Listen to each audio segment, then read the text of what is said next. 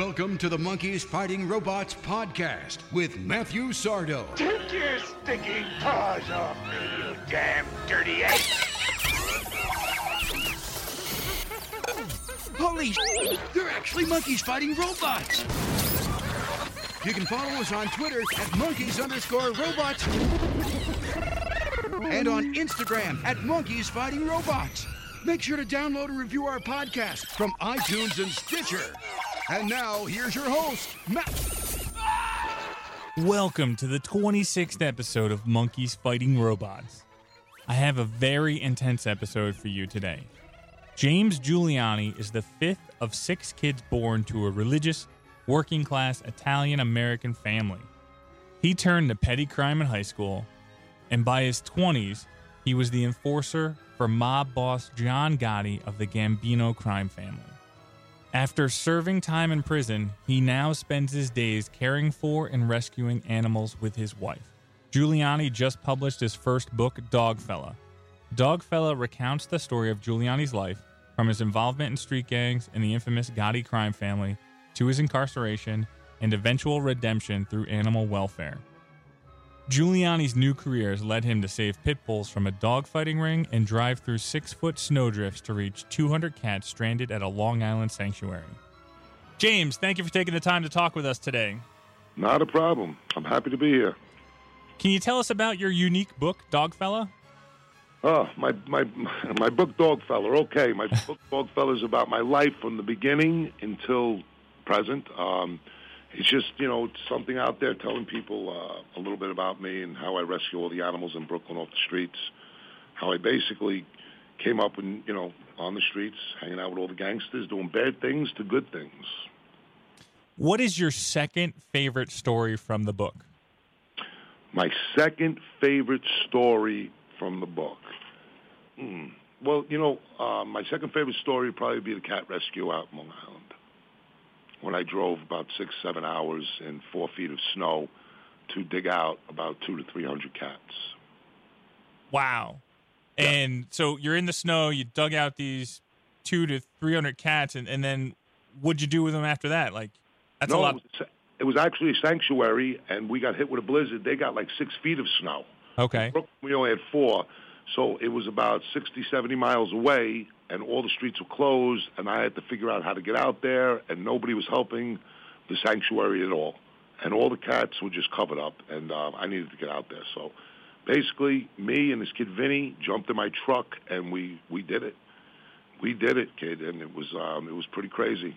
You know, it really was crazy. It was uh, about 13 hours out there just digging and digging, finding cats, giving them room. It was um, it, that that's true rescue right there, hands on. You know. Everything happens for a reason. Do you think your past led you to where you are today? One hundred percent. You know, um, you know, people ask me all the time. You know, one of the big questions is, James, you ever kill anybody? So I turn around and I say, listen, there's two times where I actually stuck a gun. One time I stuck a gun in a kid's mouth and the gun misfired. Another time I actually took a gun and shot a kid 17 times in his car, and he got up and walked away. Not one bullet touched him. Two times I should have had two kids killed, and um, I believe God intervened. God made those bullets sway because God knew He had a bigger picture for me later on in life, and um, I truly, I truly believe that, 100%. God definitely set me up for this.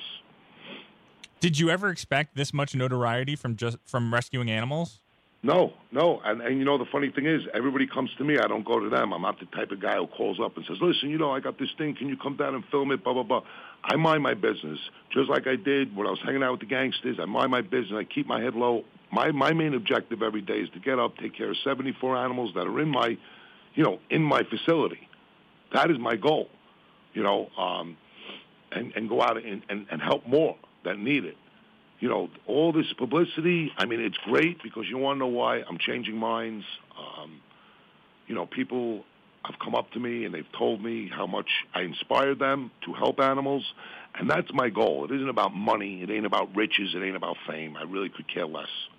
As long as my voice gets across to people, brother, that, you know, that, that's the biggest gift I can get. You know, just like Bruno changed my life, I'm, I'm, I'm going to be everybody's Bruno. I'm going to change their lives. You talked about inspiring others. What advice do you have for people that want to help out? You know, you know, it's funny. Uh, I was just talking about this. You want to help out, help out what needs help first. You know, um, you scream puppy, a thousand people go. You scream cat, nobody goes. Everybody has the feral cats in their neighborhoods. Go to the, go to the supermarket, buy a cheap can of tuna fish, put it out there for the cat. You know what I'm saying? That's rescue. Rescue isn't writing a check, mailing it, and now I feel good about myself. That's not rescue. Rescue is hands-on, knowing what's going on, knowing what you're doing, knowing where your money's going. You know, put put some water out in the backyard on the hot days for the cats. You know, these are the things that you know. That, that's what I tell people.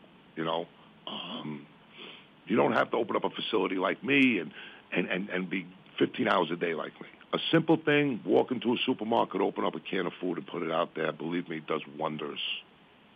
Do you ever feel like you're the only one trying to save these animals? Sometimes, sometimes, yeah, yeah. Sometimes I do because um, I see a lot of people. You know, I, I say this a lot. I say, you know, I'm hardcore. You know, and a lot of people are weekend warriors. Everybody helps in a little bit of a way, but if they help a little bit more, we can clean it up. I mean, how many dogs are dying in the shelters every day? They're getting euthanized every day, and we have thousands of groups out there. Thousands. How can this possibly be? You know, because everybody's got to get in there more. They got to they, they got to put more into it. You know, not just talk on Facebook about it, not just post things. They got to get out there and get hands on. They got to get in the trenches. Listen, I can use all the help. I get no one. I go on rescues. I go by myself. I call people up. They're busy. They're going to dinner. They're going here. I haven't been to dinner in 10 years. I haven't been on vacation. I haven't been to a wedding in 10 years. How about that? Wow. Do you think the government should do more for animal rights? Well, I, I would love for them to do it, but they never will. There's too much money in it. You know what I'm saying? There's too much money in this. They'll never do it. They'll never stop the puppy mills. They'll never stop the puppy stores. You know, sales tax alone is in the billions. They're never going to stop it. You know, we need more people to get out there and get their hands dirty. That's what I need. I need a crew like I used to have back in the old days. That's what I need. You know, but like I said, a lot of people are selfish. They worry about themselves. You know, I did that for the first 30 years of my life. For the next 30, I'm going to be worrying about the animals. I can say that for myself. And you, you talk about getting more people involved. But what keeps you motivated to keep doing it? What keeps me motivated? Like what jump started you?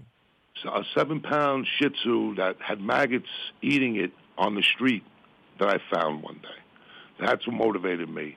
And his shirt that I gave him to cover up all the sores and all the tumors says stud on it. Still lays next to my bed. It's on my little uh, my little nightstand with the lamp. It's been there for nine years, ten years now. Never washed it, never move it. Every morning I get up, I look at that, and that's why I know what I do. You understand? Listen, Anybody can get up and open up a refrigerator or turn on a spigot for water. A dog, a cat, nothing can. Without us, they suffer. They're going to die. And the kick in the ass is, oops, excuse me, the kick is when they come, we take them in. And then we discard them like they're supposed to go out and take on with their lives, and they can't. So, so the reason why they're in peril is because of us. You understand? So how can, you know, how can I not see that? How can I not make a move on that? That's ridiculous. How important is the support from your wife to get through the days and keep doing this? My, my wife doesn't see me. My wife has. My wife sees me three hours a day. That's when I go home and take care of the 30 animals in my house with my wife. Then I come home, my head hits the pillow, and I wake up before she even gets up. She never sees me, but she's all for it. You know, I mean, it gets tough. Um, we, we, we do nothing. We have no life, but it's okay because the trade-off to me is worth it. I- I'll give up my life for them. It, do- it doesn't make a difference. I had a life. I partied. I did more drugs, drinking, partying than anybody will ever do in 10 lifetimes. You understand? Time for me to give back a little bit. James, my time is up. Thank you so much, and I wish you the best of luck with your mission and in rescuing the animals and anything that people can do. Get off of Facebook and actually get out there and, and work on it. Thank you. Get out there and help them, brother. You know, you know, computers don't help animals. You got to get out there and physically help them, feed them, clean them, give them some, give them anything, give them attention. That's what they want. That was some powerful stuff from James Guiliani. His book, Dogfella, is out now. Visit his store, The Diamond Collar in Brooklyn, and check out his website, thediamondcollar.com. Hey, Matt, we survived another episode. Oh, no! Once again, there are several ways to continue the conversation after the show. Follow us on Twitter at monkeys underscore robots. You can look at our silly photos on Instagram at monkeys fighting robots. You can follow me on Twitter at Matthew Sardo. The biggest compliment we receive is when the subscriber number goes up on SoundCloud. Also, if you have a chance, rate our show on iTunes. If you have an Android device, listen to the show on Stitcher. There's also this great app called TuneIn. Listen to every radio station in the world, plus the Monkeys Fighting Robots podcast. Okay, Lunchbox, let's try this again. There are so many people that made the 26th episode of Monkeys Fighting Robots a success. Special thanks to James Guiliani for calling the Monkeys Fighting Robots hotline. Jeff Shade is the creator of our amazing intros and outros. Jessica Wynn designed the Monkeys Fighting Robots logo. Are you a monkey? Are you a robot? The staff at Visual Realm built our website and keeps it up and running.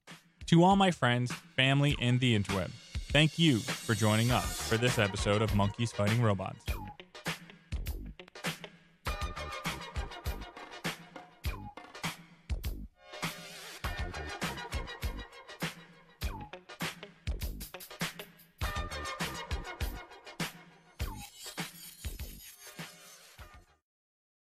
And now, an ad from Dad. All right, save money on car insurance when you bundle home and auto with Progressive. Can I take these off? All right. What is this? This looks good. Wow. That's well made. Where did you get this? I'm talking to you with the hair. Yeah, where did you get this? It's good stuff. That's solid. That's not veneer, that's solid stuff. Progressive can't save you from becoming your parents, but we can save you money when you bundle home and auto. Progressive Casualty Insurance Company affiliates and other insurers. Discounts not available in all states or situations.